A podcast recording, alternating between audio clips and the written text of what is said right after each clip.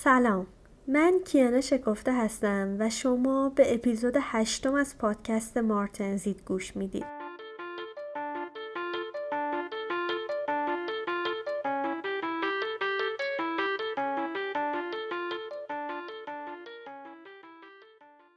پادکست مارتنزید هر ماه یکی از مواد دندون پزشکی رو انتخاب می‌کنم و در موردش اطلاعات کامل و ترجیحاً بالینی میدم تا فارغ از اینکه شما چقدر در موردش اطلاعات داشتین بتونین بهتر ماده دلخواهتون رو انتخاب کنین و با اون کار کنین. تا در نهایت هر کدوم از ما بتونیم دندون پزشک بهتری باشیم.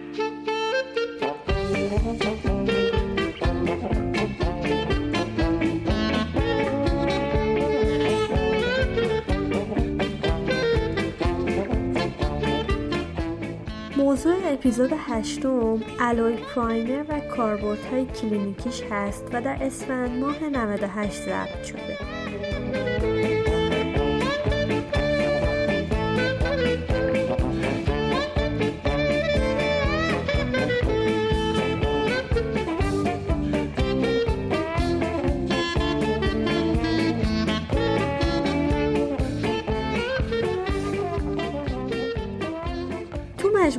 اپیزودهایی که در رابطه با primer ها برای adhesion بهتر داشتیم در رابطه با silane صحبت کردیم از ceramic primer ها گفتیم و حالا میریم سراغ alloy primer ها. تو اپیزود پنجم مفصل راجع به اینکه primer ها اصلا چی هستن و چه انواعی تو دندان پزشکی دارن صحبت کردم. پس اگه اپیزود پنج رو گوش ندادین پیشنهاد می‌کنم همینجا برین و اپیزود پنج رو گوش کنید. اول بگیم alloy primer یا metal primer چی هستن؟ گفتیم منظورمون از primer مولکولایی با دو تا سر مختلف برای اتصال و واسطه گری بین دو تا سوبسترای مختلفه. که از اونجایی که اینجا می‌خوایم راجع به الوی پرایمرا صحبت بکنیم یعنی یه سوبستراش فلز یا آلیاش هست و سر دیگهش هم مجددا به جزء رزینی متصل میشه. حالا این جزء رزینی ممکنه گفتیم کامپوزیت باشه سمان رزینی باشه و یا ادهزیومون باشه. اگه یادتون باشه تو اپیزود هفتم گفتم که مونومرهای فسفات مثل مثلا P که داخل ceramic primer ها بودن می‌تونن همونطور که به اکسید فلز زیرکونیوم که ما اصطلاحا بهش میگیم zirconia bond بشن می‌تونن تا حدودی به فلزات دیگه ای که می‌تونن اکسید تشکیل بدن که عمدتا فلزات base metal هستن مثل کروم کوبالت یا بقیه آلیاژ های base metal bond بشن. و شما تو اندیکاسیون های این مواد bond به فلزات رو هم می‌دیدید. اما مشکل از جایی پیش میاد که فلز یا آلیاژ ما لایه اکسید خوبی روی سطحش نداره تا با این مونومرها bond بشه که این اتفاق بیشتر تو آلیاژ های noble و قیمتی میفته اون موقع چاره چیه؟ در قدیم برای اینکه بتونن به این آلیاژ ها bond بشن یه سری روش هایی رو پیشنهاد می‌کردن. مثل روش tin plating یعنی اینکه روی سطح آلیاژ رو با یک لایه قلع میپوشوندن تا اون لایه قلع اکسید تشکیل بده و ما با اون لایه اکسید bond بهتری رو بتونیم ایجاد کنیم. یا می اومدن از روش های silica coat کردن استفاده می‌کردن که بیان روی سطح این آلیاژ های لایه سیلیکاتی ایجاد کنن. تا بتونیم با استفاده از silane این آلیاژ ها رو به رزین متصل کنیم. اما هر دوی این روش ها روش های نسبتا سختی بودن. گفتن حالا که اون مونومرها جوابگو نیست خب بیایم دنبال مونومرهای دیگه ای بگردیم که بتونن به خود فلز یا آلیاژ ناب متصل بشن. یه سری مولکولای پیدا کردن که این مولکول ها هم مولکول های دو سر یا bifunctional بودن معمولا یه سرشون از جنس گوگرد یا thiol هست که می‌تونه به آلیاژ noble یا قیمتی که اکسید خوبی نداشتن متصل بشه. و سر دیگه هم که گفتیم به جزء رزینی متصل میشه. حالا یا bonding یا کامپوزیت یا سمان رزینی. تا دیگه نیازی به اون روش های tin plating و یا حتی sandblast کردن نباشه. یه نکته که هست اینه که بعضی از این مونومرهای گوگردی تغییراتی توشون ایجاد کردن که می‌تونن به آلیاژ های base metal هم bond بشن. یا بعضی وقتا شرکت ها برای اینکه primer مون بتونه به هر جور فلزی آلیاژی متصل بشه یا برای وقتی که ما نمی‌دونیم آلیاژمون دقیقا چی بوده و می‌خوایم باهاش اتصال برقرار کنیم این مونومرهایی مثل 10-MDP رو که می‌تونستن با آلیاژ های base metal bond بشن رو. همراه با مولکولای دارای سر گوگردی که تو اتصال به آلیاژ های قیمتی مفید بودن مخلوط می‌کنن که روی هر نوع آلیاژی قابل استفاده باشه و بشه با خیال راحت تر ازش استفاده بکنیم. بنابراین بعضی از محصولات مونومرهایی دارن که می‌تونه همزمان هم به آلیاژ base metal و هم به آلیاژ قیمتی متصل بشه. بعضی از محصولات دیگه چند نوع مونومرهای مختلف برای اتصال به سوبسترا های مختلف ممکنه داخل خودشون داشته باشن. بعضی از محصولات هم ممکنه فقط مونومرهایی داشته باشن که به آلیاژ های noble فقط متصل بشه که موقع خرید alloy primer یا موقع خرید ست سمان رزینیمون مهمه که به این نکته توجه بکنیم که الوی پرایمرمون دقیقا به چه نوع آلیاژی می‌تونه باند بشه؟ مثلا اگر فقط بر آلیاژ نابل هست آیا من اصلا نیاز دارم همچین پرایمری تو مطبم داشته باشم؟ من که به شخص نه.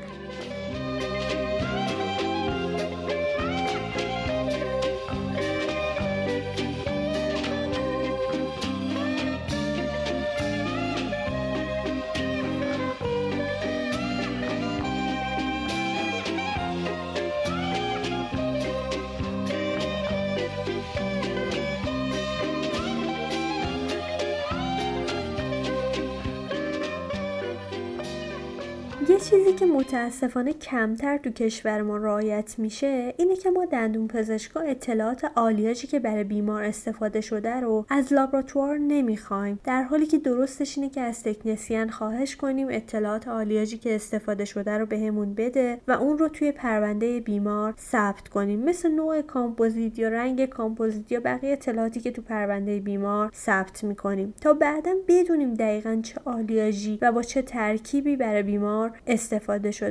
من همینجا از شما می‌خوام که با هم یواش یواش این عادت رو پیدا کنیم که هر کدوم از ما از لابراتوار این رو بخوایم و تو پرونده بیمارانمون ثبتش کنیم. خب حالا که گفتیم این پرایمرها چی هستن بگیم هدف از استفاده از این پرایمرها چی هست. تو اپیزودهای قبلی هم مفصل گفتیم هدف از استفاده از این پرایمرها کلا برقراری یک پیوند پایدار در طول مدت زمانه. نه اینکه اگه از پرایمرها استفاده نکنیم باند نشه اما باند داریم تا باند دیگه.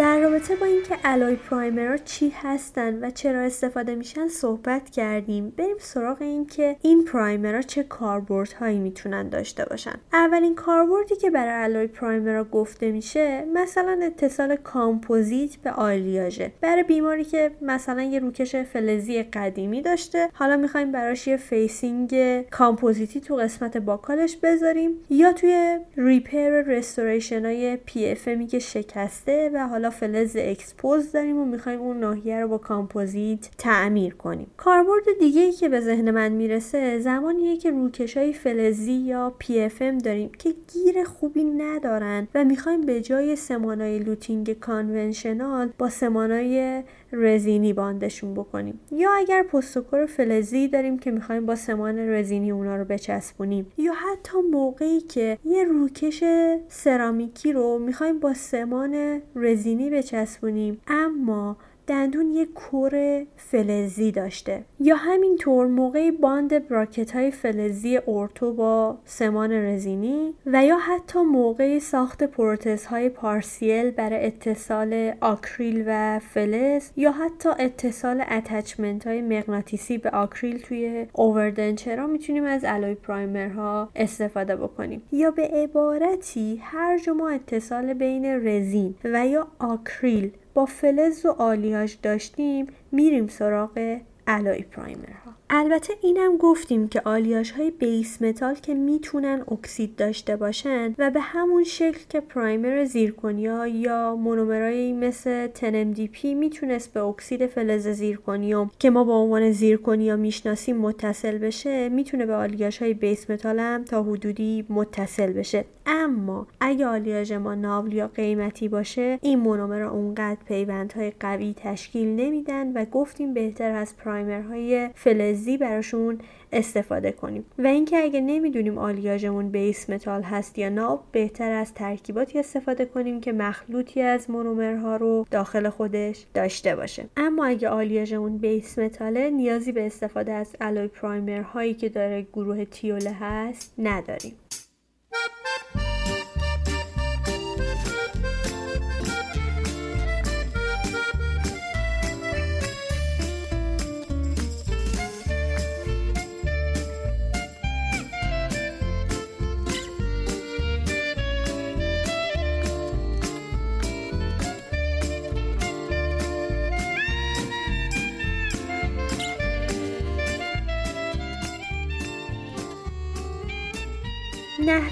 عرضه alloy primer ها به چه صورت هست؟ alloy primer عموما به صورت one bottle عرضه میشن. بیشتر حجمشون از حلال تشکیل شده که عمدتا استون یا الکل و گفتیم مونومرهای مختلفی می‌تونن داخلشون داشته باشن. بعضیا هم این مونومرهای thiol ه یا گوگردی برای آلیاژ های noble و جدا توی یه bottle جداگانه عرضه می‌کنن و میگن اگه آلیاژتون noble بود این رو به ceramic primer یا metal ceramic primer تون اضافه کنید و بعد استفاده بکنید.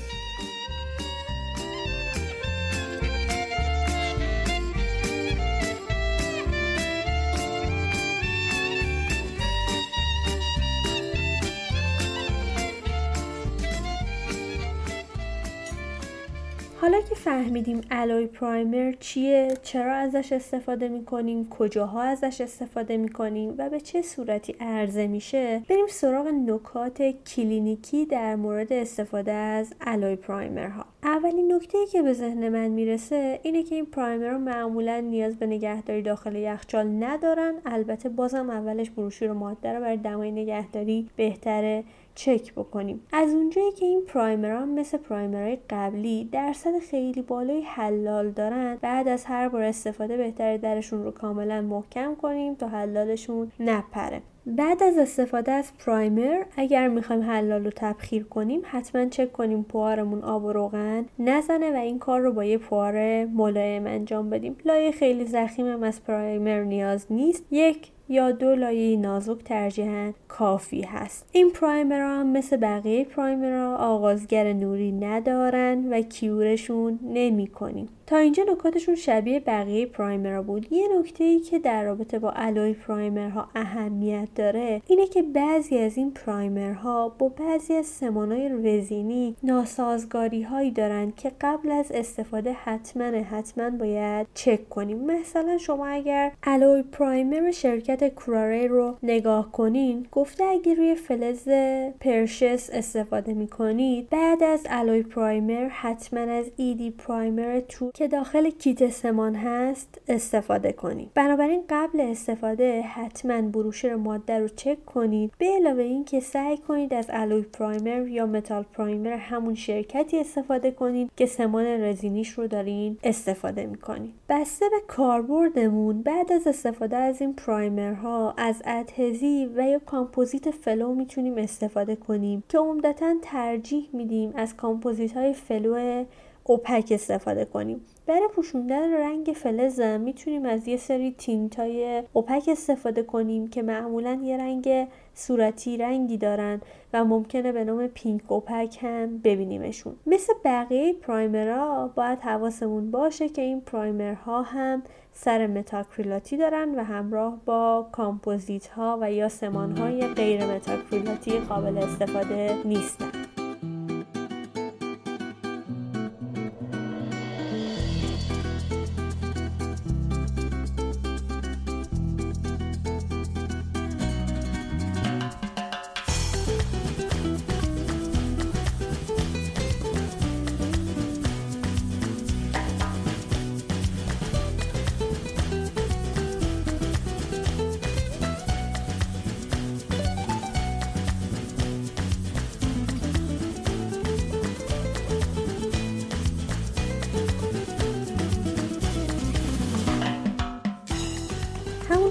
گفتم من رفتم و مثل دفعه های قبل برند های الوی پرایمر یا متال پرایمر موجود در بازار رو در بردم که فایلش رو براتون قبلا تو کانال تلگرام گذاشتم.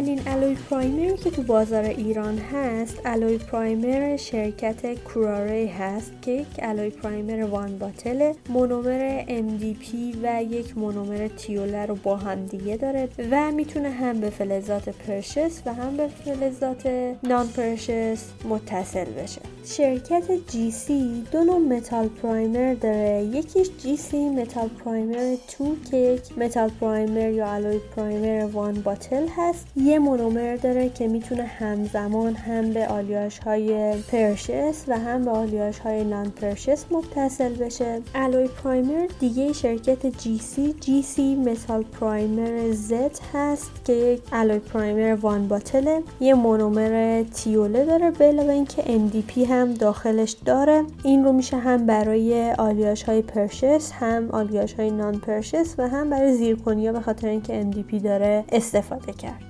شرکت bredent آلمان گفتیم یه دونه primer داشت به نام MKZ primer یا metal ceramic primer که یه primer one bottle بود و می‌تونست همزمان به سرامیک و فلزات non-precious متصل بشه. منتها یه bottle ی هم داره به نام EM activator که این EM activator رو باید با نسبت یک به یک با MKZ primer مخلوط بکنیم تا بتونه به آلیاژ های precious هم bond بشه. برند هایی که metal primer یا alloy primer تو بازار ایران داشتن تا جایی که من پیدا کردم همین برند ها فقط بودن. بنابراین نکاتی که باید در رابطه با metal primer ها یا alloy primer ها بهش دقت کنیم اول اینکه سعی کنیم همیشه اطلاعات آلیاژی که باش کار کردیم رو داشته باشیم تا بتونیم بهتر ماده مورد نظرمون رو انتخاب بکنیم. بعد اینکه بدونیم primer ی که انتخاب می‌کنیم ماده فعالی که داره برای آلیاژ های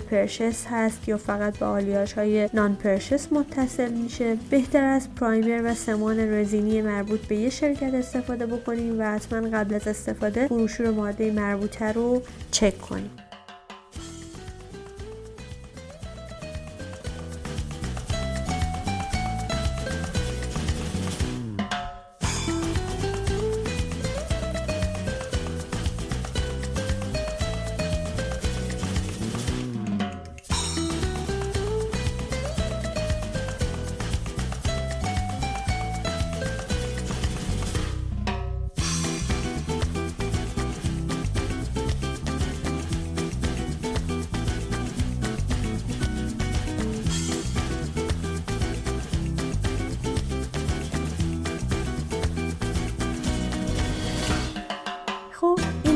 اپیزود alloy primer. اگه بخوایم یه جمع‌بندی داشته باشیم همونطور که گفتیم primer هایی که استفاده می‌کنیم برای bond بهتر بین دوتا سوبسترا می‌تونن مدل های متفاوتی داشته باشن. silane بود برای اتصال به گروه های سیلیکایی alloy primer ها برای اتصال به آلیاژ ها ceramic primer ها یا اختصاصا zirconia primer ها برای اتصال به سرامیک های مختلف یا اتصال به زیرکونیا. که ما توی این اپیزود فقط راجع به alloy primer ها صحبت کردیم. اینکه چی بودن دو تا سرشون به چی متصل می‌شد نحوه عملکردشون به چه صورت بود چه کاربردهایی می‌تونست داشته باشه و نکات کلینیکی هین استفاده ازش و برندهای موجود در بازار ایران رو با هم بررسی کردیم. امروزه یک سری از برندها مثل جی سی همه این مونومرها مثل سایلن مونومرهای فسفاته و مونومرهای تیولی رو با هم توی یه محصول معرفی کردن که عموما به نام universal primer یا multi-purpose primer ها معروفن که برای اتصال به همه چی میشه ازشون استفاده کرد. primer که من تو بازار ایران دیدم G-Multi Primer هست که مربوط به شرکت GC یه primer one bottle مخلوطی از silane MDP که مونومر فسفاته هست و یک مونومر تیوله برای آلیاژ های precious رو داره و می‌تونه به همه نوع سوبسترایی مثلا سرامیک های silica base یا سرامیک های زیرکونیایی یا به آلیاژ های base metal و یا به آلیاژ های precious متصل بشه. من هر وقت می‌خوام راجع بهشون صحبت کنم میگم آنچه خوبان همه دارن اینا یک جا دارن اما هنوز مطالعات در موردشون داره انجام میشه که ببینن آیا کارایی مخلوط این مواد به اندازه کارایی تک تکشون هست یا نه. خب امیدوارم این پادکست به دردتون خورده باشه. یک کم بحث راجع به primer ها. از اون چیزی که فکرشو می‌کردم مفصل تر شد. منتها به نظرم از اون بحثایی که هیچ وقت هیچ جای دیگه مطرح نمیشه و هیچکس راجبش صحبت نمی‌کنه. یکم مقالات در رابطه با پرایمرها کم بود و من مجبور بودم یکم بیشتر به اطلاعاتی که خودم داشتم تکیه کنم. به جاش تو فروردین ماه یه اپیزود خیلی خیلی باحال داریم که محتواش تقریبا آماده است اما مشغول جمعآوری برندهای موجود در بازارش هستم که خیلی خیلی زیادن. از اونجایی که بهم به پیشنهاد دادین تا سوالاتی که تو ذهنتون هست رو تو این پادکست جواب بدیم چند وقت دیگه موضوع اپیزود بعدی رو تو اینستاگرام میگم تا هر چی سوال در موردش داشتین اونجا بپرسین و من سعی می‌کنم تو پادکست جواب اون سوالا رو هم داده باشم پادکست مارتنزیت رو مثل همیشه می‌تونین از اپلیکیشن های پادگیر مثل Apple Podcast، Google Podcast، Overcast، Castbox، Pocket Casts و هر اپلیکیشن پادگیر دیگه ای گوش بدید. کافی مارتنزیت رو به شکلی که نوشته میشه یعنی M A R T E N S I T E سرچ کنید و دکمه subscribe رو بزنید تا از اومدن اپیزود جدید مطلعتون کنه. مارتنزیت رو تو شبکه های اجتماعی مثل تلگرام و توییتر هم می‌تونید دنبال بکنید و کلی مطالب تکمیلی و case های بالینی هست که در اینستاگرام با هم بررسی می‌کنید و می‌تونید اونجا با من همراه باشید. لینک شبکه های اجتماعی هم تو توضیحات پادکست موجوده. اگر از محتوای این پادکست راضی بودین ممنون میشم اونو به دوستان و همکاران همکارانتون معرفی کنید. آخرین اپیزود پادکست در سال 98 هست. داریم به سال نو نزدیک میشیم. یک سال نو عجیب البته. امیدوارم وقتی اپیزود بعدی رو ضبط می‌کنم شرایط بهتری رو داشته باشیم. آهنگ انتهای این اپیزود رو هم تقدیم می‌کنم به تک تک شما که توی این هشتا اپیزود همراه من بودید. شب و روزتون خوش تنتون سلامت لبتون خندون دلتون شاد جیبتونم پرپول 山谷人。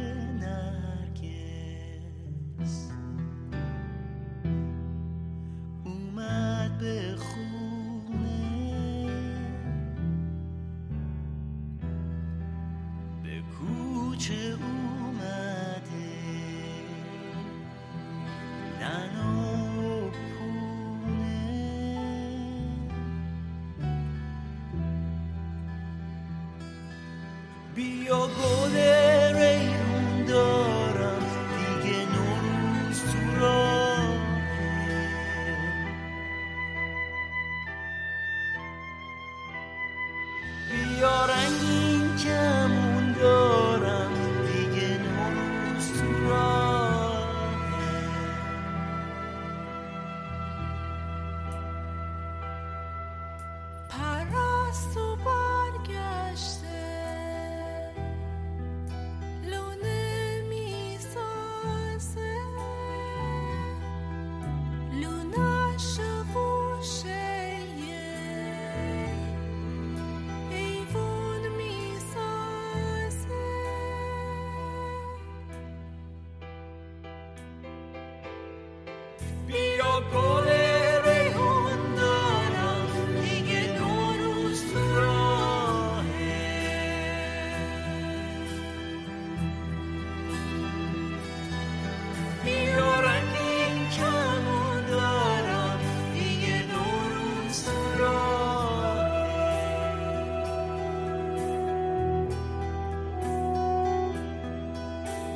peut se vider chaud, sa.